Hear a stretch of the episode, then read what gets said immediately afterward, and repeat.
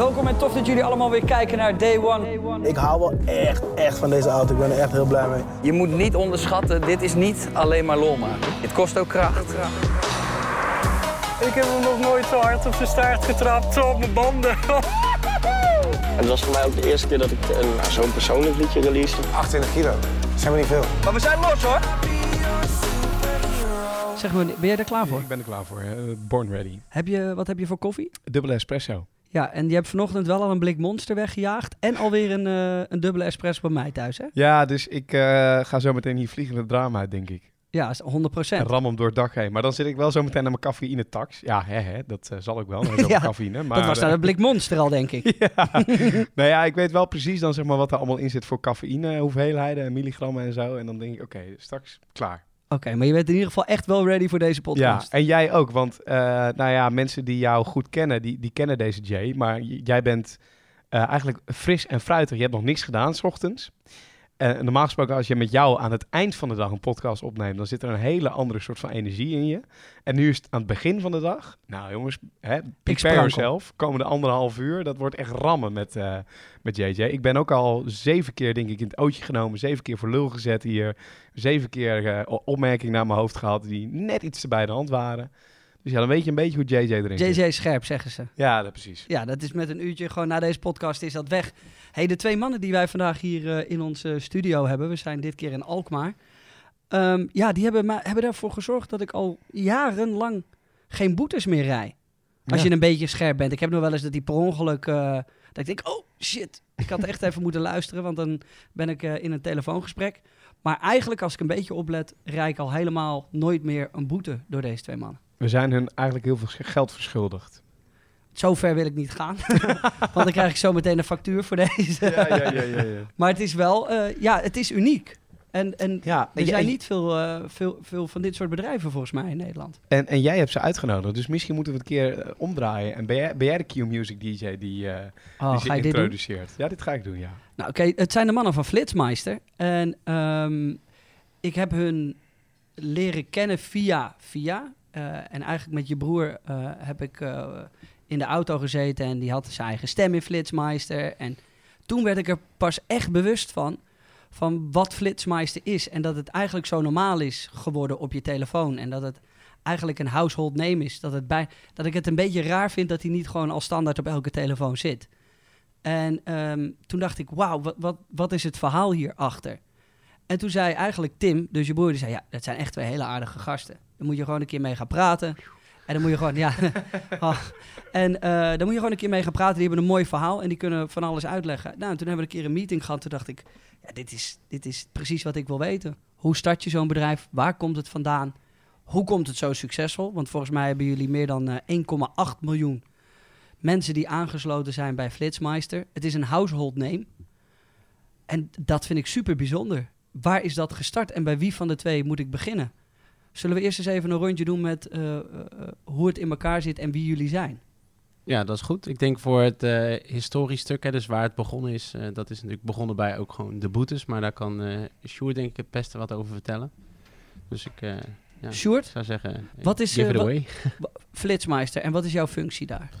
Ehm, mijn functie, ja, ik heb een technische achtergrond en daar is het eigenlijk ook een beetje mee begonnen. Want we hadden een probleem en het probleem was dat ik eh, een uur naar mijn werk moest en een uur terug moest rijden. En eh, ja, er stonden nog wel eens eh, wat eh, flitsers op de weg. En eh, ik dacht van, ja, daar moet iets, moeten we iets makkelijks voor maken. Iets eh, wat, wat mij gaat helpen, maar eigenlijk wat er heel veel mensen gaan helpen. En, eh, eh, en omdat ik zeg maar een technische achtergrond heb, eh, kon ik ook zelf maar zelf iets ontwikkelen. Dus eh, samen met een collega zijn we eigenlijk daarmee begonnen. Hoe lang geleden is dit?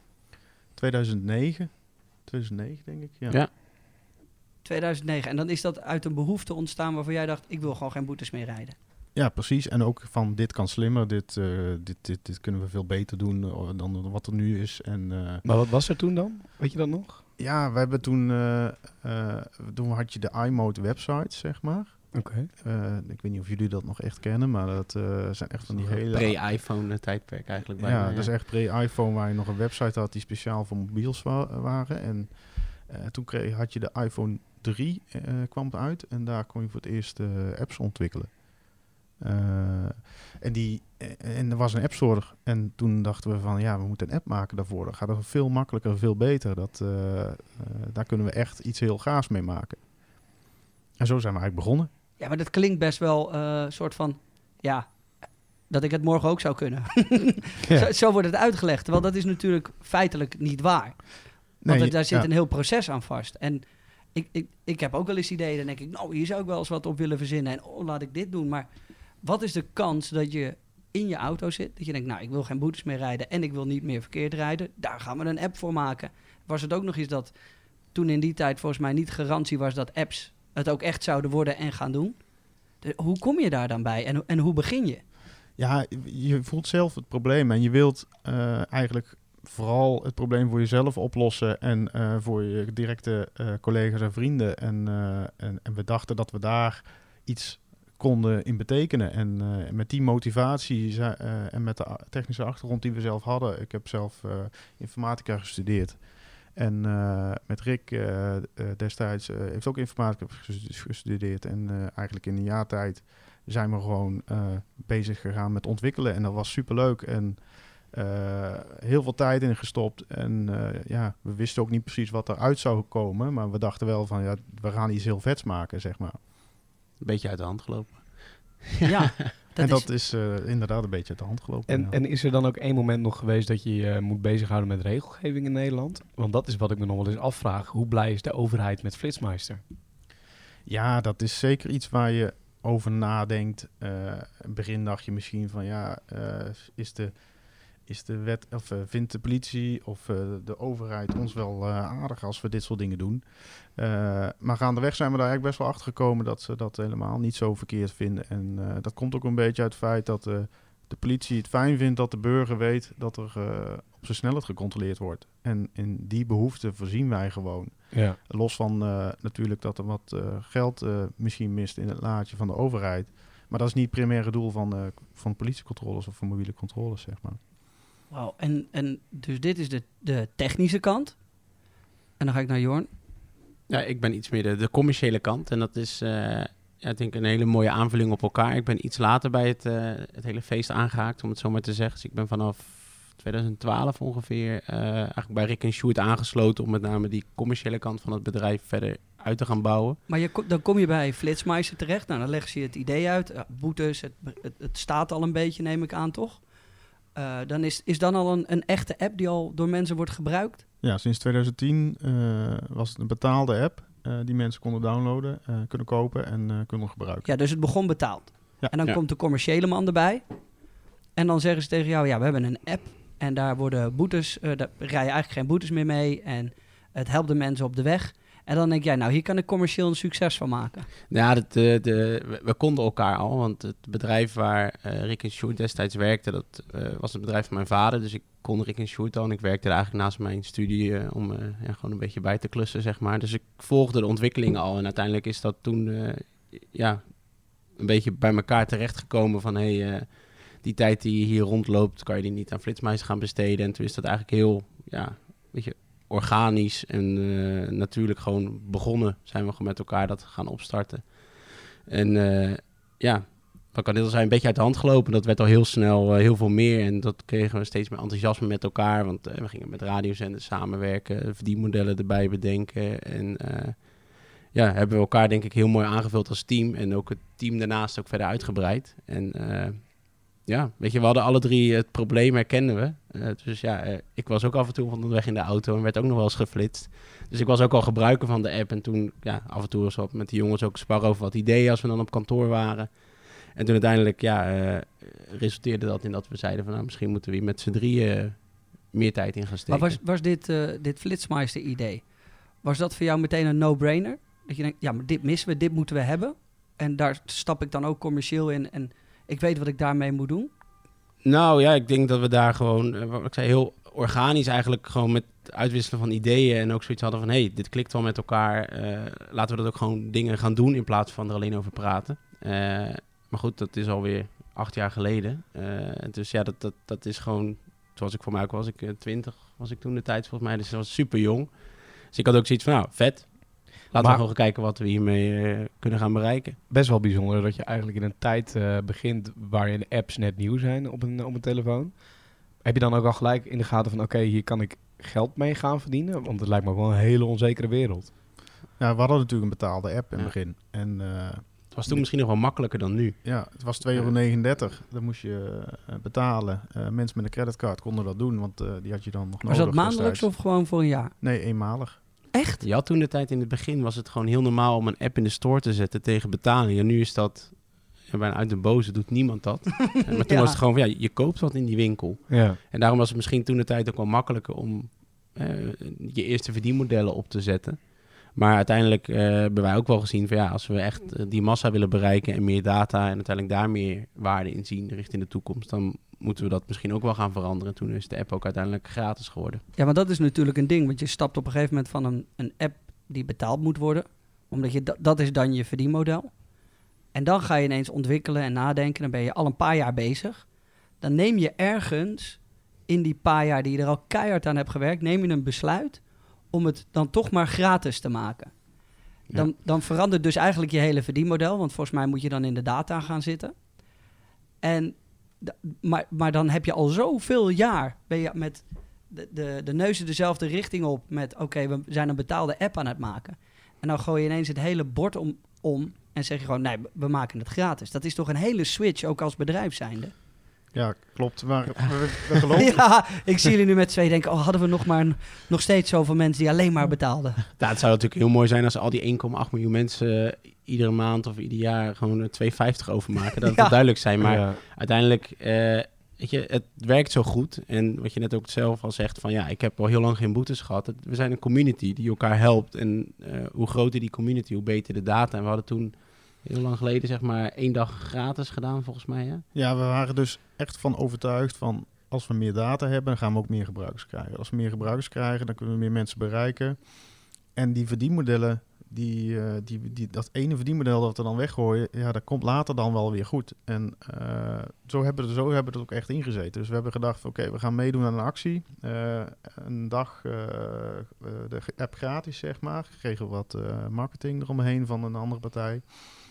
En eh, destijds werd dat ook nog best wel veel opgepakt door websites en zo. En we, we, we zeiden al tegen ons eh, in het begin van, nou, als dit een succes wordt, gaan we meteen daarna voor altijd gratis, zeg maar. Want eh, ja, we hebben gewoon meer gebruikers nodig. Dit gaat uiteindelijk Flitsmeister nog veel groter brengen. En het geld, dat zien we dan wel weer. De verdienmodellen we hadden toen nog best wel wat gedachten bij van wat kunnen, kunnen we allemaal doen qua verdienmodellen. En het simpelste, maar ook misschien het stomste verdienmodel wat je altijd kan doen als je veel mensen bereikt is advertising. Dus dat was altijd een optie. Dat hebben we uiteindelijk ook zeker ingezet. Eh, maar voor mij hadden we toen op die actiedag meer downloads dan bijna het hele jaar ervoor of zo. Ja, dat was begin februari 2012, denk Ja. ik. En eh 2011 eh, hadden we, ja, ik weet niet, voor mij 50.000 downloads of zo. En eh of 40.000. En op één dag hadden we 50.000, meer of 60 of 70.000 Ja, maar je gaat, je gaat dan wel van, van 50.000 betalende mensen naar 50.000 extra mensen erbij die niet betalen. Voelt dat dan nog steeds als een overwinning? Nou ja, ik vind het nog steeds wel altijd een leuk statistiek. Als we hierover praten, dan denk ik van, het is toch fucking vet dat we op één dag 50.000 mensen die app willen hebben. En nog steeds als we nu in 2020 dingen doen dat zoveel mensen enthousiast ervan worden en dan eh, een app downloaden of een account aanmaken of iets doen waar wij, zeggen, wij eigenlijk vragen om ze dat te doen. Ja, dat geeft wel een heel bevredigend gevoel op zich, ja. Maar is dat dan ook ehm, eh, het moment, op het moment dat je op die ene dag die 50.000 50.000 mensen is veel, dat die 50.000 mensen hem nog een keer downloaden of opnieuw downloaden, is dat dan ook het moment waarop je denkt, shit, dit is een serieus iets. Dit is, Ja, hiermee moeten we verder. Dit hiermee is de moeten we strategie. verder. Was Ja. dat die dag dat je dacht, dit is hem? Ja, we, we hadden dat gehoopt en we hadden dat verwacht. En die dag was de bevestiging van dit moeten we echt. Dit is de toekomst. Hiermee moeten we gewoon een gratis app hebben. Waar we heel veel mensen mee kunnen bereiken. En we moeten alle drempels wegnemen om Flitsmeister te gebruiken. En hoe lang ook geen account. We hebben ook heel lang niet gehad. Voor mij hebben we dat pas in 2016 of zo toegevoegd. Dat je een account aan kon maken. Dat is nog steeds niet verplicht. En wat, wat, echt, wat Sjoerd zegt, die drempels weghalen. Eh, gewoon mensen de deur openzetten van kom naar ons, gebruik die app en help elkaar. Dat is zeg maar het primaire doel geweest en nog steeds. En daar hebben we alle mogelijke vormen van hinder eh, daar naartoe hebben we eigenlijk weggenomen. Dus een betaling, een account, alles weg. En dat, ja, dat heeft uiteindelijk denk ik wel voor gezorgd dat we in een rap tempo heel hard zijn gegroeid. En hoe lang duurt het dan nog voordat je zeg maar weer van gratis eh, doorgaat naar een nieuw verdienmodel? Nou, voor mij hebben we heel snel al eh, verdienmodellen gezocht in de, de, de GPS-data die we bijvoorbeeld verzamelen. Dus an- op anonieme wijze monitoren we alle GPS-bewegingen van onze gebruikers. En er waren al heel snel partijen die ons ook benaderden van... hey, kunnen we dat kopen voor het maken van verkeersinformatie? Doen van analyses, voor automatische kaartupdates. We hebben Advertenties, advertising toegevoegd. Voor mij hebben we als eerste Ja. verdienmodel Ja. advertisement in 2012 toegevoegd. Ja. En dan ook een betaalde account erbij. Van oké, als je geen advertenties wilt, kun je tegen een bedrag dat weer afkopen. Dus dat hebben we heel snel toegevoegd. En ja, verkeersinformatie die we gingen verzamelen, zijn we gaan verkopen. Onder andere ook aan de, de radiozenders natuurlijk. Dus ja, Ja, zo want hadden we best wel wat eh, dingen al snel. Buiten het feit dat je natuurlijk ehm, wat eraan wil verdienen, denk ik dat het ook belangrijk is eh, dat we vertellen waarom je een verdienmodel nodig hebt. Omdat hoeveel mensen hebben jullie in dienst die dagelijks met deze app bezig zijn om het door te ontwikkelen en echt de beste te blijven? Ja, dat is de laatste drie, vier jaar best wel gegroeid, vooral. Eh, we zitten nu met 30 man. Dus dat is- 30 man. Ja, dat is Ja. voor een app. Ja, is bizar voor een eigenlijk. gratis app. Ja. En het merendeel daarvan zijn ook echt developers. Dus nou, voor mij ben ik samen met nog twee marketingcollega's de uitzondering op die regel eh, die geen technische achtergrond heeft. En voor de rest alle mensen wel. En zijn er nou ja, vier mannen die bezig zijn met de designs en alles eigenlijk wat de gebruiker ziet en aanraakt. En de rest zijn gewoon echt allemaal ontwikkelaars die gewoon dag in dag uit aan het programmeren zijn om hetgeen wat jij ziet en, en gebruikt beter te maken. Ja, dus er moet wel geld in het laadje komen. Dat is heel erg belangrijk. Want dat dan zijn geen niet verder. eh, goedkope krachten, nee. Nee, nee, want dat is Nee, maar natuurlijk niet... Je wil niet halverwege de podcast zitten en dat mensen dan denken van... ehm, oh ja, ja, maar ja, ze willen geld verdienen. Nee, nee, Ja. het is, je moet het bedrijf wel runnende houden. Ja, Ja, tuurlijk. precies. En eh, kijk, we zitten eh, best wel in een moeilijke markt in dat opzicht dat de concurrentie niet, eh, niet mals is. Hè. We, we hebben inmiddels het geluk aan de ene kant dat we mogen concurreren met Google, hè, die, die, die gewoon met, met Google Maps en Waze hele sterke diensten ook heeft. Super vet dat we daarmee mogen concurreren. Tegelijkertijd zijn dat ook partijen met een oneindige oorlogskas. Dus ja, eh, daar moeten wij eigenlijk als dan het kleine flitsmeister, en dat zeg ik helemaal niet omdat we onszelf zielig vinden, in tegendeel, maar moeten we ons daar wel tegen wapenen. En dat betekent met name gewoon continu blijven verbeteren en voor blijven lopen op eigenlijk wat de gebruikers verwachten. Maar is dat zo? Concurreren jullie daarmee? Want als ik naar mezelf kijk, dan gebruik ik Flitsmeister altijd. Ehm, en daarnaast ook Waze. En eh, ook soms Google Maps. En eh, soms de navigatie in mijn auto. Maar Flitsmeister staat ook altijd aan. Alleen ik gebruik het niet voor navigatie, want daar heb ik mijn andere apps voor. Ja, maar wij willen eigenlijk ook dat jij onze app als navigatiedienst gebruikt. En we hebben ook al een navigatiedienst erin zitten. We hadden het er hè, van tevoren al heel even over dat jij zei van nou, ik, ik, ik gebruik beide apps. En wij beseffen ons ook wel dat Google Maps bijvoorbeeld op navigatievlak op dit moment echt nog wel beter is dan ons. Maar eh, we investeren ook heel hard in eh, om dat, ook op dat niveau te komen. En dat is niet alleen investeren in geld, maar dat is gewoon investeren in ontwikkeling. Dus we weten gewoon wat we moeten doen om daar te komen. En daar ja, moeten we die mensen bij ons eh, ja, goed eh, mee bezig laten zijn. En dat Ja. kost gewoon geld. En dat is uiteindelijk komt dat weer terug bij de gebruiker als, als feature. Je wil eigenlijk natuurlijk straks één app waarin je dus kan navigeren en parkeren, wat eigenlijk dus al kan. Ja, het kan allemaal wel. Alleen, eh, ja, er zijn nog wat eigenwijze mensen, zeg ik dan, die dat nog niet allemaal doen. Zoals ik. Nee, maar ik bedoel, dat is iets wat je natuurlijk commercieel ook naar buiten moet brengen. Ja. En dat is het. Elke feature die je aanpast, dat moeten mensen wel weer te weten komen. Dus eigenlijk doe je bij elke keer dat je wat toepast, is het weer een heel nieuw iets. Wat weer misschien wel zijn eigen marketing nodig heeft. Ja. Dus elke keer begin je weer opnieuw met het vermarkten van wat je aan het doen bent. En Ja, dat ik- lijkt me best wel heftig. Eigenlijk elke twee weken. Elke twee weken Ja. hebben wij Ja. een release. En eh, eigenlijk zit er ook elke twee weken zit er echt wel iets in voor de gebruikers wat best wel vet is. Ja. Wat En- zijn de, de, de, de laatste paar weken waarvan jullie denken, nou, dit, dit is wel echt vet? Ja, wat, ik, wat we echt eh, voor mij over eh, begin augustus gaan lanceren, dat is eh, dat wij automatisch detecteren en signaleren voor spookrijders. Oké. En hoe werkt dat dan? Wij, wat we Je gaan kunt doen, even testen zo. Nee. Ga ik even op baan 2 op de... Jordi, Jordi, Jordi, jij mag het proberen, ja? Ja, dat ik wel weer verwacht dat ik de lul was. Nou, wat, je, wat je ziet is eigenlijk ook dit jaar weer dat er gewoon echt best wel echte heftige ongelukken zijn gebeurd met spookrijders. Dat mensen 's ochtends vroeg, bijvoorbeeld om vijf uur 's ochtends al, eh, toch even de, de, de afrit, de oprit nemen, zeg maar. En wat we gaan doen is bij elke op- en afrit in heel Europa gaan we bekijken hoe de verkeersstromen daar lopen. En als een persoon eh, van een, met de Flitsmeister-app daar de verkeerde kant op gaat, dan gaan wij alle gebruikers aan de andere kant signaleren en dan geven ze aan de gebruiker ook aan dat hij een spookrijder is. Dus eigenlijk is dat nog meer reden voor iedereen om die Flitsmeister-app te hebben. Omdat dan weten we, als iedereen hem gebruikt, dan zijn we 100% veilig. Kunnen jullie ons dan Ja. ook uitleggen hoe in godsnaam een spookrijder eh, werkt? Want ik snap het nog steeds niet, dat er mensen zijn die de verkeerde richting in rijden. Ja, maar ja, dat, dat kan allerlei eh, situaties eh, kunnen daar aan de grondslag liggen. Iemand is verward, eh ik, weer 's ochtends vroeg misschien slapen, weet je. Ja. Soms zijn Ja. er ook echt wel plekken in Nederland waar de infrastructuur zo is dat je gewoon even net een foutje maakt, dat je ineens denkt van shit. En eh, dan is het heel vaak zo dat mensen er ook wel achter komen. Maar wij gaan ze er gewoon bij helpen van oké, je doet nu even iets wat niet handig is. Plus dat we de mensen waar het mogelijk ook een gevaar voor kan zijn, eh, ook waarschuwen. En dat zorgt er gewoon voor dat we weer ja, eh, op die veiligheidsas, waar we ook heel veel op focussen, eh, wat toevoegen. Ja, of, iemand die uit een ander land komt die aan de andere Ja. kant rijdt. Begeven jullie je op een, ehm, op een randje als het gaat om data? Want als we nu kijken naar wat tegenwoordig best wel een ding is, is dat de broncodes van apps en zo, die worden echt opengehaald. Mensen zijn echt boven, staan boven op die data. Je hebt natuurlijk ook AVG tegenwoordig, maar ook TikTok, waarbij eh, nu heel veel speelt. De kans dat TikTok over een jaar niet meer eh, toegestaan is in ons land is ook vrij groot aanwezig. Ehm, jullie zeiden net al, jullie verkopen natuurlijk data, GPS-data. Lijkt me ook wel zeer gevoelig. Hoe, hoe, hoe gaat dat te werken? Nou, ik denk dat wij juist, eh, als je kijkt naar bedrijven en data en hoe ze daarmee omgaan en of dat netjes is of niet netjes, denk ik dat wij helemaal aan de kant van het spectrum zitten waar het super netjes en super transparant is. Eh, wat ik zei over die GPS-data, die anonimiseren wij. En dan zeggen mensen wel heel vaak van ja, eh, jullie kunnen dus precies zien waar ik rijd. Nou, wij weten alleen waar er een flitsmeister gebruiker rijdt. We weten niet exact waar die vandaan komt. We anonimiseren dat met allerlei technieken in de app. Dus we hebben er ook helemaal geen baat bij om te weten of jij eh, naar wat voor kerk jij gaat, of waar je vandaan komt, of naar wat voor gekke dingen je nog meer allemaal kan doen dit weekend.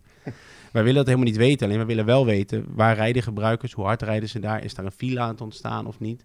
En hetzelfde geldt voor eh, accountinformatie. Weet je, dat, dat koppelen wij ook weer helemaal niet aan die GPS-data. En met al die dingen die je net eigenlijk zegt, kom je eigenlijk tot de conclusie dat als je dus je als bedrijf wil onderscheiden ten opzichte van je concurrentie, eh, kan je dat ook doen door juist netjes met data om te gaan. En dat is waar wij echt volop op focussen. En we beschouwen alle features, maar ook hoe we met data omgaan, ook gewoon vanuit gebruikersperspectief. We zijn zelf ook gebruikers van de app. En ik wil ook niet hebben dat een dienst die ik gebruik eh, gaat zitten rotzooien met mijn data. Dus dan doen wij dat ook gewoon niet. En zien jullie dan ook, zeg maar, wat er dus wel allemaal mogelijk is? Dus bedrijven die dat dan wel doen en die daar dan wel misbruik van maken? Nou ja, als je, eh, ik zeg, je hoeft niet heel creatief te zijn om hele wilde ideeën te kunnen hebben. Als je bij wijze van spreken permanent iemand kan volgen, ja, dan kan je best wel bizarre dingen mee doen. Maar eh, ja, of de bedrijven zijn die dat doen, vast en zeker, weet ik niet. Maar eh, wij in ieder geval niet. Nee. Ja, ik denk, ik denk toch wel een advocaat van de duivel spelen, omdat het toch wel... Ja, je hebt een hoop data in handen waar je een hoop dingen mee kan doen. Ja, en ik denk dat je... Ja, maar dat valt in ons geval dus echt wel mee, hè? Want die, die data die wij, bijvoorbeeld die GPS-data, ja, dat dat is gewoon waar je rijdt. Nou, ja, waar iemand Bij rijdt iemand een rijdt. gebruiker, maar Ja. wie, wat of waar, weet je, dat, dat eigenlijk zegt het helemaal niks. Nee, maar is het niet stiekem ook dat jullie niet weten dat ik straks bij de Mackie stop ergens een keertje en hoe vaak ik naar de Mac ga en dat je, het, dat je dat laat weten aan degene die die data wil kopen? Dat kan toch ook? Nee, want wij weten niet dat jij dat bent. Aha. We kunnen wel aan de Mac verkopen dat wij gebruikers kunnen targeten die tien keer in de week naar de Mac gaan. Ja. Dat kan wel. Aha. En, hoe, en dat houdt dan in dat die personen een melding krijgen van de Mac, bijvoorbeeld. Bijvoorbeeld, ja. Maar dat gaat, dan weten wij nog steeds niet van, eh, en de McDonald's net zo goed, die weet het ook niet, dat Jordi Warner dat is geweest, of dat. JJ dat is geweest. Weet je, dat houden wij helemaal niet bij. Alleen wel, hey, een gebruiker. ja, moet drie- even iets krijgen 300.000 over van de een, 1,8 miljoen gebruikers Ja. doet eh, drie keer per week bij de Mac eh, eh, stoppen. En daardoor is het heel handig dat jullie bij ons eh, tijd of ruimte inkopen waar jullie kunnen adverteren, zodat die Ja. mensen misschien nog wel een vierde keer gaan. Toch is dat ook wel Exact. ook nog wel een soort van beperking die je hebt als flitsmeister zijnde met advertenties. Want je wil ook niet dat het een gevaar vormt voor mensen dat ze afgeleid raken op de weg, toch? Ja, daar hebben we best wel wat discussies over gehad met eh, verschillende instanties. Ja? Hoe eh, gaat dat? Ja, nee, Bellen ja, kijk, die wij dan doen heel gewoon? veel voor de overheid. Dat weten bijvoorbeeld mensen ook niet. Eh, maar een van onze grootste verdienmodellen is, zijn onze traffic management dienstverleningen. Dus eigenlijk waarbij wij steden, gemeentes, wegbeheerders helpen met het begeleiden van verkeer. Hoeveel verdienmodellen zijn er? Een stuk 6 tot zes 8 of tot zo, 16. ja. Er komen er weer een paar bij. Dus, eh, Ja. Dus Kijk ze met z'n tweeën ja, glimlachen. Ja, maar, ja, maar dat is wel krachtig. Ook als je kijkt naar wat er allemaal nu gebeurd is met corona en zo. Ja, dan heb je een aantal verdienmodellen die bij ons best wel onder druk zijn komen te staan. Maar eh, andere verdienmodellen helemaal niet. En dan eh, ben je niet afhankelijk van één inkomstenstroom. En dat maakt je ook minder kwetsbaar als bedrijf. Is dat niet wat je eigenlijk stiekem elke ondernemer op het moment adviseert om gewoon meerdere verdienmodellen te zoeken? Ik Ja. vind het zo kwetsbaar altijd om één verdienmodel te hebben. Ja. Terwijl mensen meestal ervan uitgaan dat als je iets, een dienst aanbiedt of een product, dat je dat maar op één manier zou kunnen verkopen. Terwijl er, zoals jullie bewijzen, ja, en aan de achterkant, ik weet niet qua data, maar daar zit dus echt wel veel meer in. Ja, maar ik denk dat je dat zeker in het digitale domein, neem even bijvoorbeeld Netflix als voorbeeld, ja, hun primaire verdienmodel is gewoon abonnementen aan kijkers verkopen. Maar tegelijkertijd hebben zij zoveel inzichten in eh, wat er gebeurt, wat mensen kijken, wat ze vet vinden. En dat kan weer als input dienen voor toekomstige producties. Nou, ze zijn eigen producties gaan maken. Dus je ziet al best wel veel in de digitale wereld, zeg maar, dat bedrijven niet meer een, een, een, ja, een, een eenzinnige focus hebben op, op de inkomstenbron. Maar het is ook niet overal mogelijk. Hè? Dus ja, wij hebben denk ik ook een beetje het geluk dat we daar kan, kansen voor hebben om dat te doen. Maar goed, eh, dat is ook geen garantie dat het dan lukt. Maar nog even terug naar het overheidsverhaal, zeg maar. Want jullie helpen dan ook ehm, de overheid dus net met, met verkeerssituaties en dergelijke. Hoe, hoe gaat het dan in zijn werk? Eh, Zij nou, b- bijvoorbeeld een grote... Stel, ze gaan bijvoorbeeld eh, op de A2 eh, een heel weekend aan de weg werken. Dan gaan wij bijvoorbeeld alle gebruikers die op dat moment eh, in de week voorafgaand aan die werkzaamheden daar hebben gereden, gaan wij een berichtje sturen. Let op, aankomend weekend is de weg dicht. eh, let op, dit zijn de omleidingsroutes, et cetera. Tot aan bij grote evenementen. eh, probeer gewoon het sturen van verkeer, van mensen naar de juiste Hoe, hoe, di- parkeerplaatsen. hoe direct kunnen jullie dat doen? Dat als er nu bijvoorbeeld, eh, ja, er gebeurt daar een ongeluk, dan kunnen jullie... Hoe snel gaat het als iemand dat meldt? Ja, eigenlijk gaat dat heel erg snel. Het hangt een beetje af eh, of jij een hele vertrouwen gebruiker bent. Of eh, dat je net een nieuwe gebruiker bent. Of dat je een gebruiker bent die er een beetje een potje van maakt. Eh er zit een stukje karma zit er, zeg maar, achter. Eh, en op het moment dat jij gewoon een goede gebruiker bent, dan gaat dat bijna direct in onze app. Oké. Dus het kan zijn dat je niet een aantal mensen hebt. Want dat is altijd wat ik denk. En dan denk ik, wauw, hoe weten ze dit nu al, joh? Is dat dan... Ik, ik dacht altijd, nou, als er dan acht personen zijn die zeggen dat het daar gebeurd is, dan... eh Nee, zullen het ze ligt er wel echt aan wat ingooien. Sjoerd zegt. We houden rekening met de gebruiker, maar voor mij ook nog hè, wanneer en waar. Of welk type weg. Ehm, Ja, klopt. Eigenlijk moet je zo zien als je al een jaar bij ons gebruiker bent en je eh, hebt een aantal goede meldingen eh, ingestuurd. Dat betekent dus als andere gebruikers ook vinden dat het een goede melding is, dan eh, kom je bij ons hoger op een lijstje te staan. En dan eh, komen de meldingen van jou, die jou we vertrouwen dan jou. Een soort van de supergebruikers. Ja, precies. Dus je gaat echt eh, lager krijgen van eh, mensen die echt eh, eh, ja, wel echt eh, te vertrouwen zijn. En dan gaan die meldingen komen er gewoon meteen in. En daarom gaat het zo snel.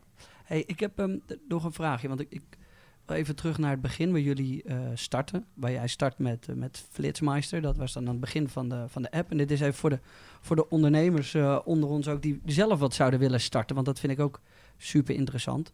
Toen jullie startten met het maken van een app. Toen kostte dat echt nog een miljoen euro per dag volgens mij of zo om het te proberen of te doen. Hoe, hoe ben je als ondernemer gestart met zoiets? Want het lijkt mij dat als je financieel ging kijken in het begin, dat het nog wel even een dingetje was om te beginnen. En hoe denk je daarom, eh, waarom kost het een miljoen euro, denk je? Nou, dat gevoel had ik gewoon dat in die tijd, dat als ik nu kijk wat het kost om een website te bouwen, dat is een, een stuk goedkoper dan vroeger, maar het kost nog steeds redelijk veel geld. Dus ik kan me voorstellen dat een app toen echt ontwikkelen, dat is... maar Jay, voor ons kost dat een hoop geld, maar wij kunnen niet programmeren. Ja, I know, dus je bent gewoon, je bent gewoon gewoon zelf... het- kost Ja. ook tijd. eh, ja. Ja. Meer, meer dan tijd kost wel het op niet. tijd, ja. Ja, dus dat was het. Dus Ja. ik, ja. We hebben, je hebt niks meer nodig dan een laptop en tijd. En, En skills, hè? ja. En skills. En niet, skills. niet Dus- onderschat. Dus je bent gewoon zelf begonnen. Ja, we zijn gewoon zelf begonnen, zelf aangeleerd. Eh, voor iOS moest je destijds ook een andere programmeertaal leren. Maar goed, dat doe je in je vakgebied, doe je dat wel vaker. Eh, dus in die zin kan je dat prima jezelf aanleren en, eh, en beginnen om een app te ontwikkelen. En ja, Ja, eh, Het is ja, wel heel makkelijk. Ja, maar eh, ja, we hebben het eh, tien keer weggegooid en opnieuw begonnen. Maar eh, het- dit, is, dit is wel het vakgebied zeg maar, waar ik in zit en waar dat best wel goed mogelijk is. Je, kan Maar je moet er wel in blijven geloven ondertussen terwijl je het doet. Ja, klopt. Want ergens zal die, die, die... Maar je moet het een beetje vergelijken met een, een, een schilder die thuis zijn muren gaat schilderen. Die gaat dat ook zelf doen. Mhm. Snap je? Dus die gaat ook niet voor, eh, weet ik veel, hoeveel euro per uur een schilder inhuren. En dat is wat Sjoerd en de jongens destijds ook gedaan hebben. Van, weet je, ja, zijn vak is programmeren. Eh, misschien nu iets minder dan toen. En ja, als je dan zegt van nou, ik ga zelf een app of een website bouwen, of ik wil dat hebben, ja, dan ga je dat gewoon zelf doen. Ja, maar je moet ook de stamina hebben om het vol te houden, want hij heeft het wel ook tien keer weggegooid. Tuurlijk, tuurlijk. En, dan moet je nog maar achter je eh, idee staan. En dat is een En blijven staan. misschien ondernemersmentaliteit die er dan eh, gelukkig in heeft gezeten. Hoe zou je die, hoe zou je die ondernemersmind omschrijven, Sjoerd? Hoe zou ik hem omschrijven? Ehm, ja, wij, wij geloofden er gewoon allebei zo sterk in dat we echt iets heel vets konden maken. En eh dan kwam er in die tijd dat wij bezig met ontwikkelen waren, kwam er bijvoorbeeld een andere app eh, beschikbaar die een beetje het soort gelijk deden. En we zeiden meteen tegen elkaar van ja, dit is echt eh, gewoon een, het is gewoon troep. We, we kunnen dat veel beter en we geloofden daar heel sterk in. Is dat dan een vuurtje dat je van binnen voelt en dat je elkaar aankijkt en gewoon weet dat je meteen weet, dit is het. Dit, dit moet, hier moeten we gewoon mee doorgaan. Ja, ik denk dat dat het ook is, maar het is er ook vooral het hele proces om het te ontwikkelen. Dat is een heel creatief proces. Dat is ook echt heel erg leuk om te doen. Dus eh, ook al was het eh, een fiasco geworden, eh, het was echt wel een tof, tof jaar waar we in ieder geval de eerste versie aan het maken waren. Ehm, is het lastig om een bedrijf te runnen waarbij je afhankelijk bent altijd nog van een, eh, een grotere partij? Als je kijkt naar Jay met YouTube bijvoorbeeld. Je kijkt naar Flitsmeister met een Apple, met een, eh, een Google. in ieder geval de, de telefoons waarop de app werkt. Eh, als zij vanaf morgen beslissen bijvoorbeeld dat jullie bepaalde data niet meer krijgen... of dat jullie niet worden toegelaten met de nieuwste versie van Flitsmeister in de App Store... dan hebben jullie toch een probleem, zou ik zeggen. Ja, ik, maar ik moet eigenlijk zeggen dat eh, Apple en Google in het begin ook juist heel veel werk bij je weghalen.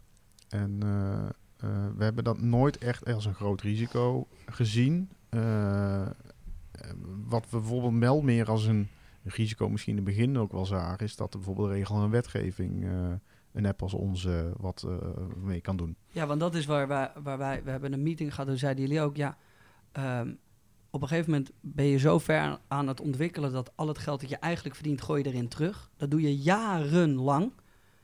En dan hangt er toch altijd een soort van, eh, ja, wat is het, een, een bijl boven je hoofd van, ja, de, de, wetgeving kan ineens wat veranderen en dan, dan ben je klaar.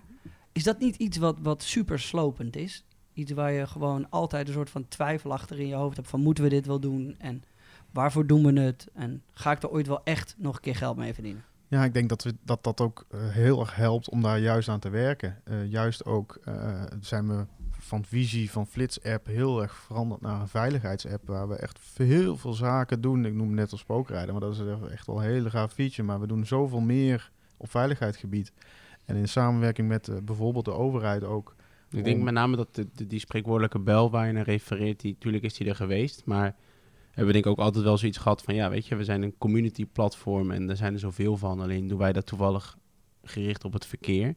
Maar toen we echt met die overheden zijn gaan samenwerken, hadden we echt wel zoiets van, oké, dit... eh, Ja, maar je moet dat- wel your enemies Je moet, close. ja, je, ja, ja, je moet, Ja, maar dat, dat is ook altijd de perceptie die er natuurlijk wel is geweest. En dat, dat is met name gericht op die staatskas. Hè, van, eh, wij zorgen Ja. ervoor dat er minder geld wordt verdiend. Dus dat is onze vijand. Maar ja, wij hebben dat in de praktijk nooit zo ervaren eigenlijk. En je moet wel maar acht jaar tijd en geld, of hoeveel jaar het ook was voordat het eh, van de hand ging, moet je wel investeren. En dan moet je Ja. een soort van pure geloof hebben dat alles wat je terug investeert, dat het ergens een keer terug gaat komen, of dat je het gewoon verschrikkelijk leuk vindt.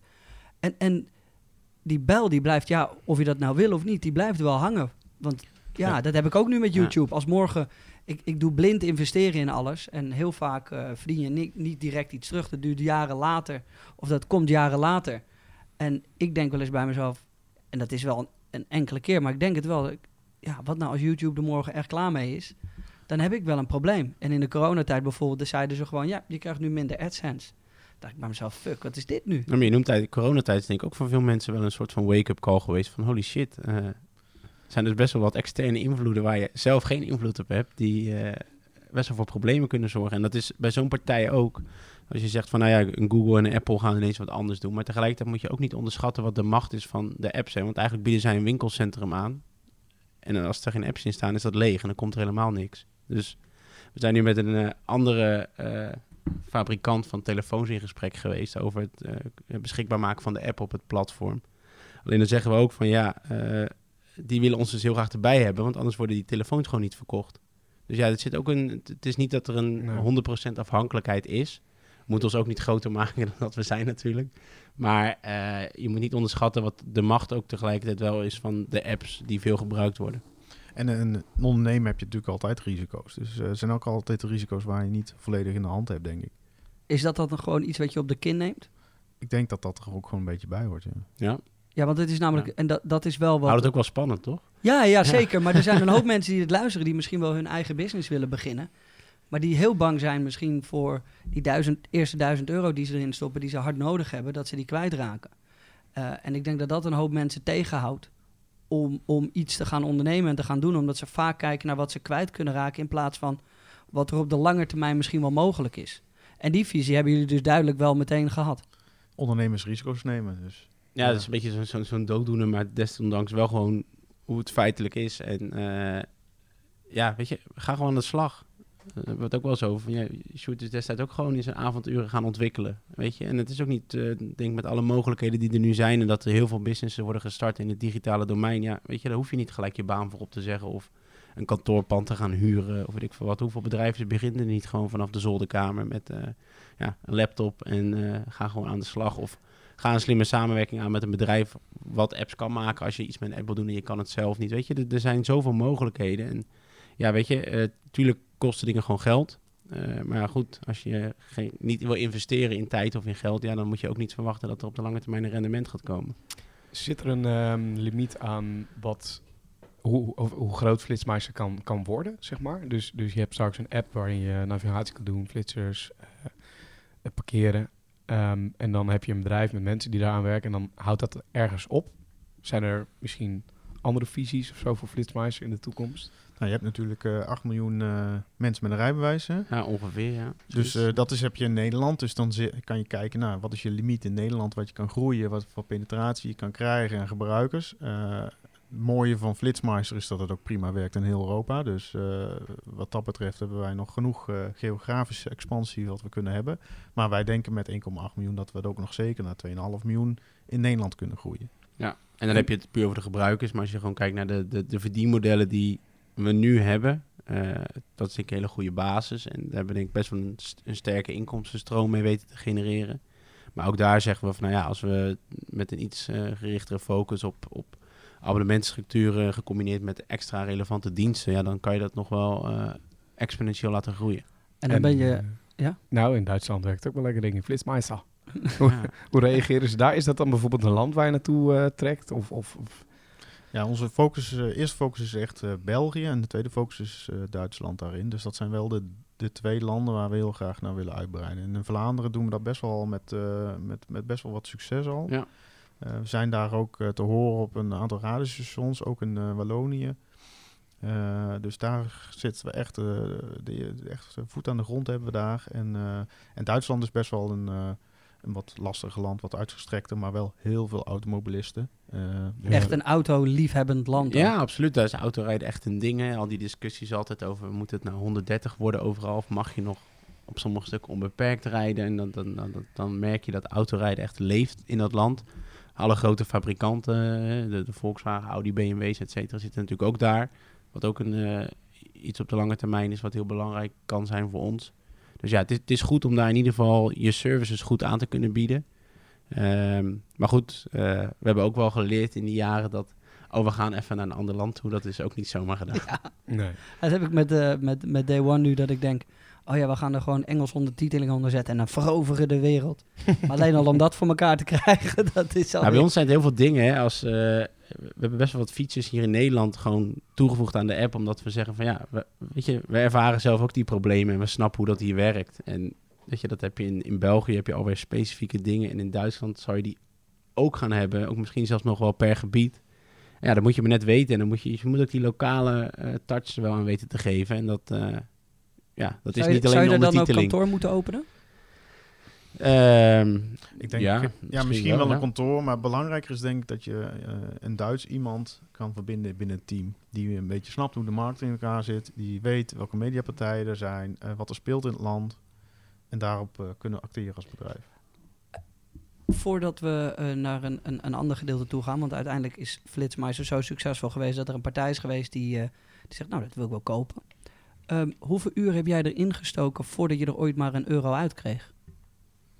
Dat weet ik niet. Is Nee. het veel? Eh, ja, kijk, weet je, eh, ehm, is het veel? Ja, dat is heel veel, ja. Ja, want dat is natuurlijk wat mensen niet altijd eh, zien, is dat er eerst heel veel tijd, energie en misschien ook wel zelfgeld in gaat zitten voordat er ook maar een euro uitkomt. En waarschijnlijk die euro die je ermee verdient, die moet er dan ook weer in terug. Ja, we hebben in die vijf, zes jaar tijd, eh, heb ik natuurlijk, eh het eerste jaar heb ik gewoon mijn fulltime baan gehad. Waar ik het vooral in de avonduren en de weekenden pakte. Eh, op een gegeven moment hebben we eh, ook met Jorn erbij eh, een ander bedrijf ernaast ge- gehad waar we apps voor andere bedrijven ontwikkelden. En waar we dus van die inkomsten ook weer konden investeren in Flitsmeister. Dus we hebben op die manier ook wat financiële zekerheid kunnen hebben daarin. Zodat we in ieder geval onszelf ons eigen brood konden betalen. Maar dat, dat, dat is dat, zeg maar. En op die manier zijn we zo verder gegroeid om volledig zelfstandig, zeg maar. Ja, gewoon dus een, een strakke visie en niet afwijken van het doel. Ja, zeker. En hoe zie jij dat, Jorn, toen jij erbij kwam? Was dat dan iets wat jij ook van zei, dit, dit- hier sluit ik me meteen bij aan? Ja, anders had ik er niet bij gemogen, denk ik. Maar nee, nee, we hebben daar best wel een, eh, een gemeenschappelijk beeld gehad. En eh, ja, weet je, we waren best in staat om wat inkomsten te genereren. En natuurlijk hebben we, weet je, zijn we daar zelf ook mee betaald. Alleen, eh, laat ik het zo zeggen, dat was een geen salaris waarvan je zegt van nou top, daar eh, ga ik de rest van mijn leven voor aan de slag, zeg maar. Maar dat hebben we allemaal ook gedaan met de gedachte van nou ja, eh, investeren en dan komt er rendement op een bepaald moment vanzelf. Ehm, ja, ik, ik heb me op dat moment ook ingekocht zeg maar, in het bedrijf. Dus ik heb toen ja, ook een stukje investering gedaan, gewoon in geld. Mhm. Ehm, maar goed, toen stond er ook al wel wat. Dus dat was voor mij destijds echt een no-brainer om te doen. Ehm, Ja, is dat een no- wat, ook weer zoiets? Is dat een no-brainer? ja, wat ik zeg, voor mij destijds wel. Maar ga je dan, Eh, ja, dit vind ik ook weer interessant. ja. Want als ik ergens wil in investeren, hoe doe ik dat dan? Al is het een euro, al is het tijd, al is het whatever. Ga je dan zitten, eh, teken je een plaatje van wat je allemaal vindt, doet. En ga je nog naar advocaten, ga je kijken en ga je met Mm. mensen praten of zeg je, hier heb je je geld en we doen het. Ja, kijk, wij eh, waren toen al eigenlijk even bezig. En ik ben niet, heb dat niet gelijk vanaf het begin af aangedaan, want ik studeerde ook nog. Dus ik had er nog zoiets van, ja, eh, weet je, ik Rustig vond het heel aan. tof. En, eh, maar goed, ik had toen mijn, zat in het laatste jaar van mijn hbo volgens mij. En ik wilde nog een master gaan doen. Dat was bij mij een beetje zo'n principe, het doel wat ik in mijn hoofd had zitten. Dus ik ben daar... Het doel eh, wat mijn moeder ook voor mij had, maar wat niet... eh, Nou goed, eh, toch redelijk Dat terecht. is, wel echt, dat is wel echt mislukt. ja, dat is echt ik heb hem uiteindelijk nog wel gehaald hoor, maar Ja. wel met een kleine omweg. Maar, dus ik ben toen met mijn HBO-studie heb ik niks afgerond en toen eh, ja, eigenlijk met die pre-master begonnen. Eh, maar dat was helemaal in de soep gelopen, omdat ik gewoon te veel tijd met Flitsmeister bezig was toen al. En dat ik ook zoiets van, toen mocht ik een half jaar volgens mij niet verder, omdat ik die vak allemaal niet gehaald had. En nou, toen kon ik nog meer tijd aan Flitsmeister besteden, dus dat was top. Maar toen kwam op een gegeven moment wel het moment van, ja, eh, ga ik straks verder met school of niet? Toen heb ik het ook met de jongens besproken van, je luister, ik zeg, voor mij zitten jullie er niet op te wachten als ik straks weer naar school ga. Ik zelf eigenlijk ook niet.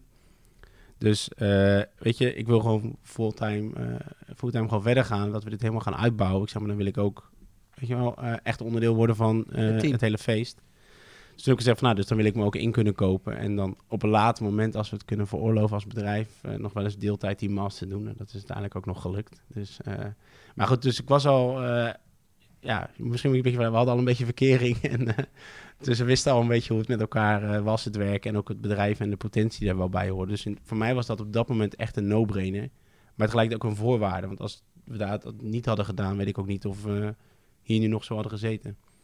Nee, en dan eh, komt het moment waarop je geïnvesteerd hebt, tijd hebt gedaan. Jorn is aangesloten, alles erop en eraan. Het gaat goed. Je hebt heel veel gebruikers, meerdere verdienmodellen. En dan komt er een partij en die zegt: Dit is leuk. Kunnen wij dit, eh, kunnen wij dit kopen? Ja, zo ging het niet helemaal. Zal ik hem overnieuw doen? Even kijken hoe het... Hoe ging het dan? Want ik heb dit natuurlijk nog nooit meegemaakt. Ja, wat we... We, hebben, we verkochten eh, anonieme GPS-data. En dat verkochten we aan een partij in België. Dus we hadden daar een, eh, een, relatie mee, een, een, een, contract mee. En het klikte wel goed met die partij. En eh, we hebben de, zij wilden wat vergaande gesprekken, zeg maar. En ze waren nog onder de indruk van de, het volume, dus hoeveelheid data. Dus die, die directeur van het bedrijf die had echt zoiets van, shit, wa- wie, is, wie zijn dat? We Ja. moeten eens met die gasten gaan praten. En toen eh, zijn we een keer met z'n drie die kant op gegaan. Ja, en daar heb, eh, ja, uiteindelijk zijn we uit die gesprekken gekomen om een soort van samenwerking eh, op te zetten. We waren eigenlijk in die periode, dan heb ik het over eh, eind 2014, begin 2015, waren we Ja. eigenlijk als bedrijf ook wel op zoek naar een partij die ons verder kon brengen. En dan niet zozeer alleen in geld, maar vooral ook op strategisch en technisch vlak. Eh, bijvoorbeeld eh, een partij die ons kon helpen om eh, de wat grotere aanbestedingsprojecten bij de overheden te kunnen doen die voor ons relevant zijn. Maar ook op technisch vlak, zoals er zijn een routeplanner of, of al andere technische zaken die de app echt verder brengt. Dus waar de gebruikers ook blijer van worden. En een stukje financiële Injectie. Om een team uit te kunnen om breiden. het team uit te breiden. Ja.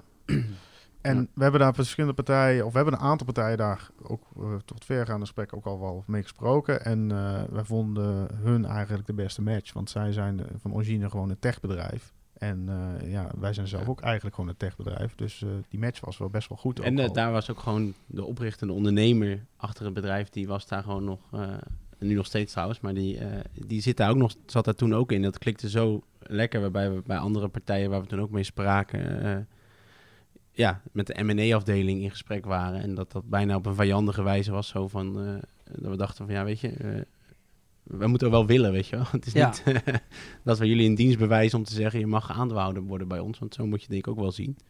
Dus dat was, eh, ja, dat klikte eigenlijk heel erg aan ook de, de stappen er naartoe. Hè. Dus vanuit een klantrelatie naar een strategische samenwerking, waar onderdeel was dat zij een participatie konden verkennen met ons.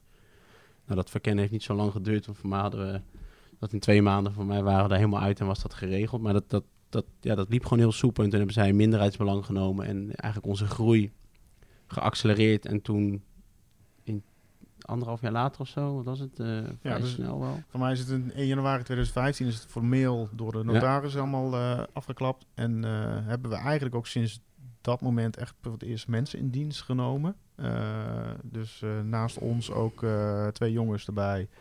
op technisch vlak die we eerder bijvoorbeeld inhuurden of die bij ons... eh, Maar af- moet ik dat dan denken dat, ze, dat, dat zo'n bedrijf zegt... nou, hier heb je een hele grote zak met geld... en jullie zijn blij en er wordt de taart op tafel gegooid? Of ga je meteen door met de orde van de dag en wil je nog groter worden? Nee, we gaan Oh, meteen om, door ja. met de orde van de dag en groter worden. Dus we zijn vooral met elkaar bezig geweest eh, om groeiplannen te bespreken. En eh, hoe gaan we ervoor zorgen Er is toch wel een klein feestje geweest? Nou, Ik we mag hebben hopen wel dat er een met flesje elkaar, vodka open is eh, gegaan, ja. Nou, we, we, we kregen toevallig bij het tienjarig bestaan van het hele team kregen we een fotoboek, alle drie, dus Rick, Sjoerd en ik. En daar stond Dus nog een foto in van... eh, dus jullie hebben een grote investeerder binnengehaald? Je krijgt een fotoboek. Ik- nee, nee, nee, maar dat, met daar stond een foto in dat we inderdaad nog wel met champagne zo bij de notaris en allemaal zaten. Maar ja, ik weet niet. Maar dat was nog- het jaar daarna, hè? Nee, nee, nee, dat was toen bij het investeren. Ze weten het eh, niet eens die meer. Jawel, dat stond, ja, weet, weet Dit bijna is zeker. zo leuk. Maar voor mij hebben we niet... eh, nee, ja, voor mij zijn we niet... eh, we hebben ook niet eens heel uitgepakt richting de pers of zo. Gewoon, weet je, top, dit hadden we nodig. Dit is door. toch mooi? Ja, maar zo, dat- ik denk dat dat het is. Gewoon omdat je die focus is zo scherp. Omdat je weet dat je nog... Ik denk dat je deze investeerder heb je binnengehaald om nog groter en beter te worden en nog meer doelen te bereiken, toch? Precies. Ja, dat, eh, alleen dat eigenlijk, ja. Ehm, ik ga een kritische vraag stellen. Is dat misschien... eh, nee, maar jij zegt net, tussen neus en lippen door... we hebben daar volgens mij niet eens eh, in de pers echt aandacht aan laten besteden. Is, is dat iets waar jullie nog een beetje aan tekort komen misschien? Want ik heb het idee dat, eh, nu ik met jullie in gesprek ben... dat Flitsmeister nog veel groter is dan dat ik eigenlijk wist. Eh, terwijl ik eigenlijk Flitsmeister ook wel volg en dergelijke. Is het niet iets waar jullie nog veel, veel, veel trotser op kunnen zijn? En wat nog veel meer in Nederland naar buiten gebracht mag worden? Daarom zitten we hier vandaag natuurlijk. Nee. Maar ik denk dat we eh, toen heel bewust gekozen hebben, weet je, want dat gaat ook over geld en dingen. En dat is iets van, weet je, dat voegt niks toe in onze gebruikersgroei, weet je wel. Dus dat hebben we denk ik toen best wel bewust gezegd van, nou weet je, dat kan low profile blijven, prima. Ik denk wel dat je een terecht punt aanhaalt van Flitsmeister staat nog steeds bekend als de app voor misschien wel de hardrijder of eh, tegen Ja. boetes. Terwijl we veel meer doen dan dat. En dat is ook wel een van onze ja, onderdelen van de, de, de, de doelen voor dit jaar, maar ook de jaren die gaan volgen. Dat we echt als een mobiliteitsexpert eh, gezien worden. Die alles weet, alle ins en outs van hoe bewegen mensen zich in het Nederlands in de wegennet. Hoe zit dat in elkaar? Wa- Wat zijn de problemen? Wat zijn de uitdagingen? Wat kunnen we daaraan doen? En dat is eh, ja, gewoon een van onze strategische focuspunten wel, om daar veel meer eh, mee naar buiten te treden. En dat gaat ook wel goed. We doen best wel veel onderzoeken. recentelijk ook met corona, van nou, wat is de impact daarvan op het verkeer? En dan worden we ook echt wel door de media eh, daarbij betrokken. Maar dat, ja, er is nog zo'n andere partij met een geel logo in Den Haag die daar nog wel een streepje voor op ons heeft. Maar dat, dat is wel een doel om daar een sterkere positie in in te nemen. Wij zitten naar elkaar te kijken. Ik zou echt niet eens weten of wie het hebt, man. Nee, maar dat is, eh, jullie zijn ook wel wat jonger, hè? Dat is misschien wat... eh, Ik, ik keek ook JJ ook in. Ik denk, ik hoop heel ja. erg dat jij weet of Nee, er ik ook niet. geel ik- logo ik hoef het ook niet heel goed, dat is heel goed. Ik hoef het ook niet Nee, te maar goed, heel simpel. De ANWB is natuurlijk Oh. de partij die Oh. gekend is op het gebied van mobiliteit. Ja, maar de ANWB, dat is toch... eh, Een eh, saai suf merk. ja, daar- dat is Ja. toch alleen voor campers met mensen van Maar ze doen best wel 60. toffe dingen. Alleen dat is de perceptie die er veel bij, eh, eh, bij, bij- bij gepaard gaat. Dan denk ik van, nou ja, wij kunnen ook hele nuttige dingen doen. Alleen dan op een vette manier. Maar heeft de ANWB dan nooit gebeld en heeft gezegd... nou, wij willen het wel volledig kopen? Nee, maar... Nee, eigenlijk niet. We werken ook op sommige vlakken wel eens met ze samen, hoor. Dus dat is ook helemaal niet een slechte partij. Alleen, ja, zij hebben wel een positie als mobiliteitsexpert... waar wij Waar jullie naartoe willen? dat ook willen, ja. Ja, precies. En dat op een vette manier. Dat is misschien wel een kleine nuance die eh, wel belangrijk is. Hey, hoeveel procent zitten jullie nog in, eh in, eh in nu? Ik zelf zit er eh, niet meer in, helaas. 0%. Ja. Nee, ik ook niet. Dus Zo, jullie hebben... dat is heftig. Nee, nee, helemaal niet. Tuurlijk niet. Ze Nou ja, het hebben voelt, voelt voor mij alsof de- je je kind verkoopt dan, dus, ja, toch? ook. Maar ik bedoel, zij hebben het dus... Nadat ze het één keer de investeerder hebben eh, binnengehaald... Ja. hebben ze daarna hebben ze, de, hebben ze het verkocht. Toch? Ja, klopt. We hebben een, goed jaar daarna, Ja. na die eh, eh, investering van een, eh, van een laag percentage, hebben ze gevraagd, of hebben ze eigenlijk de wens uitgesproken om het volledig over te nemen. En op dat moment waren we met vier personen eigenlijk, dus twee bedrijven, vier personen. Ik met mijn compagnon en, en Jorn met zijn compagnon. hebben we de keuze gemaakt om het te verkopen, de aandelen. Was dat... wa- waarom hoorde ik... eh, Talpa hoorde ik?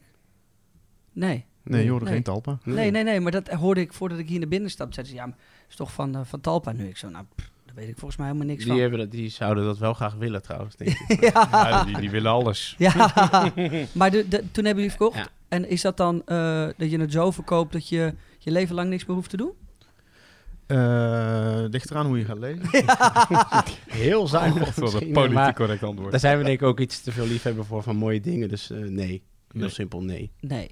Is dat dan... Oké, maar je moet nog wel een bepaalde tijd in het bedrijf blijven natuurlijk. Dus Ben je dan nu ook al in je achterhoofd bezig met andere dingen? Nee, wij hebben eigenlijk de, de afspraak met hen gemaakt van, eh, dat we een periode van drie jaar moesten blijven. Althans moest, niks moest, maar dan zou dat financieel ook wel nadelig geweest zijn als we dat niet hadden gedaan. En eigenlijk is dat echt gewoon in een enorm rap tempo voorbij gevlogen. En eh, was het op een gegeven moment zo snel voorbij dat we dachten, oké, shit, eh, die periode is voorbij, wat nu? Het is nog veel te leuk. Ja, en het is nog veel te leuk. En bij hen net zo goed van... eh, oh ja, shit, die periode is voorbij. Wat, wat willen jullie eigenlijk? Want wij vinden het toch heel tof als jullie nog verder gaan. En toen hebben we daar eigenlijk... eh, ja, even een hele korte samenvatting zeg maar... hebben we daar gewoon nieuwe afspraken over gemaakt. En precies wat jij zegt, we hebben nog zoveel plezier en uitdaging en lol met wat we doen. En we vinden het gewoon zo super vet. Eh, dus we hebben ook helemaal... In ieder geval bij mij is het helemaal niet zo geweest van... Oh, eh, drie jaar en dan stopt dit hoofdstuk en dan, of dit boek en dan moet ik wat anders gaan doen of zo. Nee, helemaal niet zelfs. En Eigenlijk, als je dan kijkt naar de afgelopen vier jaar, want het is, het is sinds 2016 zeg maar, eh, wat is er in wezen nou echt heel veel veranderd? Eh, er zijn best wel wat dingetjes veranderd, maar er is ook eigenlijk ook wel heel weinig veranderd. Nou, we denk- zijn gewoon als bedrijf veel verder geprofessionaliseerd. Eh, kijk, als je met zo'n aandeelhouder en daar zit bijvoorbeeld ook weer een beursgenoteerd bedrijf achter, heeft dat wel wat impact op rapporteringen en zo. Maar dat is niet dat dat slecht is. Maar denk je dan niet nu... nou, oef, 2020, we gaan lekker, 1,8 miljoen. We hadden het voor veel meer kunnen verkopen als we nog even hadden gewacht. Ja, maar ja, weet je, dat is... eh, achteraf kijk je in Koen de kont wel eens. Maar, Ja. maar ook, we hadden ook denk ik niet op de plek gestaan waar we nu staan als we ook met hen die stap niet hadden gezet. Want dat moet je ook niet onderschatten. Nou, maar, maar daarom riep ik net wat heftig. Want eh, ik kan me voorstellen dat, nou, we hebben het er al de hele tijd over gehad. Je, je investeert tijd, geld in een bedrijf eh, wat helemaal van jou is, wat helemaal jouw ding is. Je bent er trots op. Het is echt daadwerkelijk je kind geworden. En dat eh, verkoop je dan. En op een dag ben je daar eigenlijk niet meer eigenaar van. Maar je werkt er nog net zo knijten hard voor. Ja, maar je kan... je- je- En dat is zakelijk gezien dan zeg maar een goede beslissing. Maar ik kan me op persoonlijk gebied voorstellen dat dat niet heel makkelijk is altijd. nee, dat is zeker niet makkelijk. Dat is zeker een moeilijke beslissing. Maar het voelde wel, het, het voelde echt ook wel goed. Het was het juiste moment voor mijn gevoel. Omdat we er ook al zoveel jaren tijd in hadden geïnvesteerd. Anderzijds echt een goede partij om eh, da- daaronder te brengen. Eh, Maar heb kan- je het ooit gebouwd om het te verkopen? Nee, ik heb het gebouwd om, eh, om, om mensen blij te maken met een eh, vette app. Ja, het kan, want, dat kan, als- want dat kan ook het einde zijn geweest. Dat je denkt, ik heb dit gebouwd omdat ik het ooit wil verkopen. En Hm. dan heb je juist, dan, dan zou je moeten klappen en dan... Nee, maar dat, ik denk dat dat helemaal niet... eh, eh, kijk, tegelijkertijd moeten we ook niet uh, rooskleuriger maken dan het is. Want weet je, als je daar zoveel je ziel en zaligheid in stopt en eh, in investeert, om het zo maar te zeggen, ja, dan doe je dat wel om daar op een bepaald moment een keer wat uit te halen. Ik bedoel, dat is ook Ja. helemaal niet erg om te zeggen, maar als dat het primaire doel is van, oké, ik ga dit nu drie jaar doen en dan eh, ga ik een exit doen en dan verdien ik een hoop geld en dan stop ik, ja. Eh, ik denk niet dat je dan het product kan bouwen wat wij gebouwd hebben. Want daar zit wel heel veel enthousiasme en energie in, ook zeg maar, van onszelf. En ehm, ja, wat je zegt, tuurlijk, het is een beetje je kind waar je eh, ja, het, het, het, het vaderschap aan van overdraagt, zeg maar. Omdat ik ook zelf geen kinderen heb, geen hoe dat voelt. eh, Maar Het voelt ook nog steeds als ik ons kind ja, heb. alleen eh, hetgeen wat echt veranderd is, is eigenlijk alleen het percentage. Want Ja. als je kijkt wat wij ook daarvoor, we hebben een samenwerkingsovereenkomst met die partij gesloten. We zeiden voor mij pas nog tegen, toen zaten we met elkaar allemaal samen ook, zeiden we, eigenlijk is het wel tof dat we nu vier, vijf jaar later, eh, is die eigenaars, het eigenaarschap is veranderd, maar de inhoud van hoe we met elkaar werken niet. Dat is nog precies wat we toen met elkaar af hebben gesproken. En dat zorgt er ook voor dat wij eh, nog steeds kunnen doen waar we goed in zijn, wat we tof vinden. En daar worden we ook helemaal vrij in gelaten, wat ook wel een belangrijke voorwaarde was voor ons. Eh, maar ja, het is, ja, het is niet meer van jezelf. En dat is ja, op sommige momenten was lastig of jammer, of, maar dat is meer gevoelsmatig dan dat Op sommige momenten ook heel makkelijk, denk ik. Iets makkelijker. Kan, kan. Ja, Ja, je wil salaris erbij, ja, sorry, maar dat, eh, ja. Maar is dat dan, eh, dan is dat moment daar, dat, eh, dat zo'n partij zegt, nou ik wil het voor 100% eigenlijk wel eh, deze kant op jagen. Dan doen ze een, een bod. Dat zal eh, flink zijn geweest, neem ik aan. Heel flink. Ja, ik weet het niet. Het zal, het zal nou ja, niet... dat eh, zijn geen bedragen waar je dag in dag uit, in ieder geval ik niet, mee bezig ben. Ja. ja, en gaat dan wel de champagne op tafel, jongens? Nou, toen- dat hebben we wel gevierd. Was Ja, dat mag ik hopen. Ja, zeker gaat dan de champagne op tafel. Ja? Dat was wel... eh, eh, Dat is wel een moment. en we zijn toen nog ook naar Oostenrijk geweest. Ja. Het was... eh, Een eiland gekocht, de Bahama's. Ferrari voor de deur. nee, het, het grappige was is dat eh, het moment dat er zat best wel wat druk achter, ook op het moment van, eh, van tekenen en alles in de laatste fase. Nou, wat we wel hebben geleerd is, zo'n deal is echt pas rond als de handtekeningen zijn gezet, omdat er gewoon echt nog wel wat, wat topics waren die op het laatste moment wel spannend waren.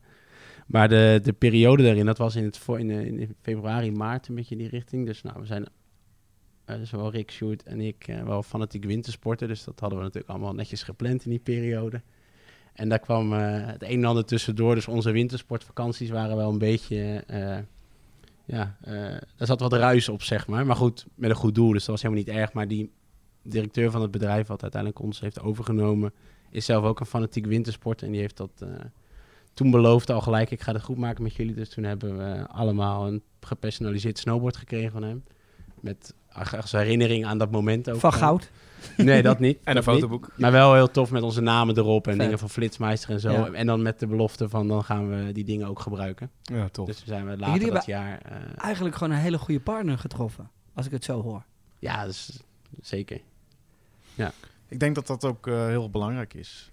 Eh, ook hoe we nu nog verder werken en eh, kunnen werken. Eh, Als dat niet zou klikken, dan had dat ook helemaal niet eh, Ja, maar er zijn genoeg gelukt. legio voorbeelden natuurlijk van bedrijven die gewoon iets kopen en het over een, een, een, een onafzienbare tijd gewoon weer voor een euro ergens weg moeten dumpen, omdat het gewoon niet klopt. Ja, precies. Ja. En dan zou het nog veel pijnlijker zijn als Ja, dat gebeurt toch? met je, eigen, met je eigen bedrijf. Maar ik denk ook dat dat... eh kijk, zij hadden ook een bepaalde visie van... hey, als we die bedrijven samen, dat is sterker. Ja, dat is ook een schot in de roos geweest blijkbaar. Dus ook vanuit die kant is daar goed over nagedacht. En eh, weet je, er zal ook een stukje geluk bij zitten... dat het ook allemaal zo uitpakt. Maar ik denk ook dat wij tot op de dag van vandaag... eh, hebben we best wel eens pittige discussies, gewoon inhoudelijk met ook die partij. Van nee, wij vinden gewoon, dit is voor Flitsmeister het beste. Dus dat moeten we ook gaan doen. En dat dat af en toe niet helemaal strookt met elkaar. Ja, dat, dat is dan zo. Maar ik denk dat dat wel een van de redenen is waarom we nog steeds heel succesvol zijn als bedrijf. En is er dan ook een moment waarop jullie dacht, denken nog steeds van, had ik toch maar een paar procent gehouden? Ja, dat zou altijd wel Ja, leuk zijn geweest, ja. Kijk, het is nu meer waard dan toen. Maar dat is eh, logisch. Maar ja, goed, eh, Ja. keuzes. Ja, ja, ik vind dat mooi, want ik, ik, ik probeer gewoon als, eh, ook als ondernemer en de mensen die dit luisteren ook te leren van, soms is het ook gewoon goed. eh, en moet je gewoon, di- dit is het en het is prima. En moet je, denk ik, eh, dat heb ik nu, zit ik daar ook wel eens, eh, of ben ik daar ook wel eens over aan het denken. Hoe ver kan je groeien zonder de juiste partner? En wanneer is het tijd om te zeggen, groter dan dit ehm, is, is, is misschien te veel van het goede. En, voor mezelf. en het ene sluit het ander ook niet uit, hè? Want we, waarom zouden we ons in, de, ons in de toekomst ook niet nog een keer opnieuw kunnen inkopen, bijvoorbeeld? Dat is ook... eh, ik niet- denk dat het enthousiasme en die drive en ook de kennis en kunde en ook inmiddels de ervaring die we hebben met gewoon flitsmeister en de, de wereld daaromheen is, is ook heel veel waard, ook voor een aandeelhouder. En eh, wat ik net zei, we hebben toen na die periode van drie jaar afspraken met elkaar gemaakt. En eh, nou, dat komt op een bepaald moment moeten we dat weer gaan doen. En wat de inhoud van die afspraken dan is, ja, weet je, dat, dat is dan onderwerp van discussie, maar daar is ook niks in uitgesloten wat Sjoerd zegt. Dat, is misschien dat die paar procent eh, op een bepaald moment wel weer terugkomen. Het is een mooi succesverhaal, toch? Ik denk dat, dit, eh, dat, dat jullie het fantastisch hebben gedaan als ik het zo hoor. Want jullie zitten hier allebei lachend. Hebben nog steeds elke dag werk in het bedrijf wat jullie zelf hebben opgestart. Waar je volgens mij een fantastische deal hebt gemaakt met een mooi bedrijf dat het alleen nog maar meer laat groeien. Ehm, ik, ik ben me dan aan het bedenken, wat, zouden jullie voor de jonge ondernemers die dit soort dingen ambiëren, die dit ook graag zouden eh, willen kunnen of misschien eh, eh, gaan doen in de toekomst, wat is jullie advies aan hun? Ja, mijn advies is, ik zeg altijd vaak van, ga beginnen, ga het doen. En ga niet o- ellendelang allerlei dingetjes bedenken waarom je het misschien niet zou moeten doen, zeg maar. Die energie die je hebt, die moet je erin stoppen. En, en eh, blijf, eh, ja, als je ergens goed in gelooft, dan, eh, dan geloof er ook in dat andere mensen er ook in geloven. Ja, dat. Nee. Ja, Pas niet Nee, het het, het, tegeltje, het maar, makkelijkste is om eh, allemaal redenen te bedenken waarom je het niet doet. Maar waarom zou je het niet doen? Weet je? Doe gewoon. En wat, ja, ga misschien een keer op je bek. Nou ja, prima. Eh, probeer dat wel een beetje, als dat gaat gebeuren, een beetje in te calculeren wat de effecten daarvan zijn. Dus maak ook niet vooral te domme keuzes. Maar wat ik ook wel eens om me heen hoor, dat van mensen die hebben een tof idee en dan zeggen ze van ja, maar dat kost dan eh, heel veel geld om dat eh, te gaan doen. En dan zeg ik, ja, weet je, geld is het minst grote probleem. Zeker in deze tijd. Er is zoveel kapitaal in de markt. Als je echt een tof idee hebt, eh, ga daar met mensen praten. Deel dat idee ook vooral. Weet je, ben ook niet te angstig van, ja, maar dan weet die het ook. En dan, weet je, als je dat ook niet doet, dan kom je ook niet verder. Want als je een idee hebt en je gaat dat delen met derden en eh, je vraagt om feedback, dan wordt je eigen idee ook alleen maar beter. En uiteindelijk ga je dan echt wel partijen, mensen, instanties vinden die daarmee eh, in willen stappen en daar bijvoorbeeld ook die investering misschien wel willen doen. Er zijn ook heel veel mensen die gewoon bakken met geld hebben, maar niet weten wat ze ermee kunnen doen. En die zitten gewoon te wachten tot er mensen met goede ideeën komen om daarin te kunnen investeren. Dus eh van achter je bureau jezelf argumenten geven waarom je het beter niet kan doen, dat is denk ik iets wat niet helpt. Ja, en kijken of je het al klein kan starten. Hè? Ja. Probeer het eh, te kijken of je de markt al kan toetsen, of het al werkt. Probeer het eh als geografisch kleiner te houden. Probeer met kleine stapjes toch gewoon je idee alvast live te zetten. Dat is zoveel, brengt zoveel kennis en meerwaarde mee. ja, je bent niet binnen een dag succesvol. Dat zeker niet, nee.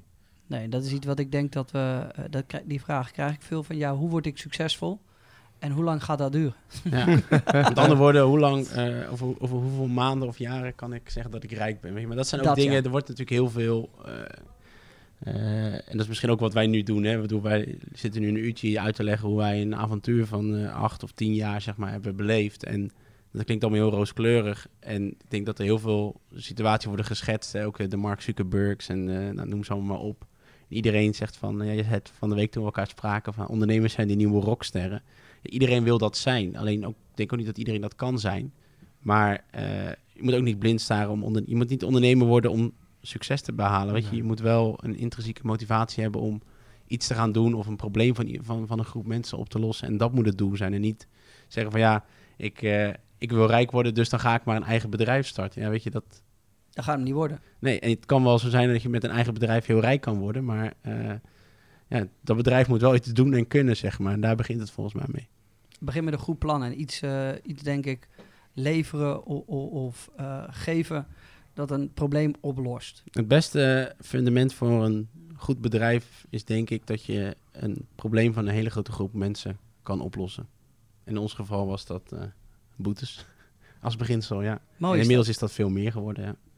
Ja, vet. Heel Ja. Jordi. Heel veel inspiratie, denk ik, voor heel veel jonge ondernemers die aan het luisteren zijn. Nou, ik denk dat dat belangrijk is. En vooral het einde vond ik nog even, even goed. Is dat we nu natuurlijk eh, het hebben over, eh, over het succes ook heel veel. Maar dat er ook eh, heel veel zwarte pagina's tussen zullen zitten.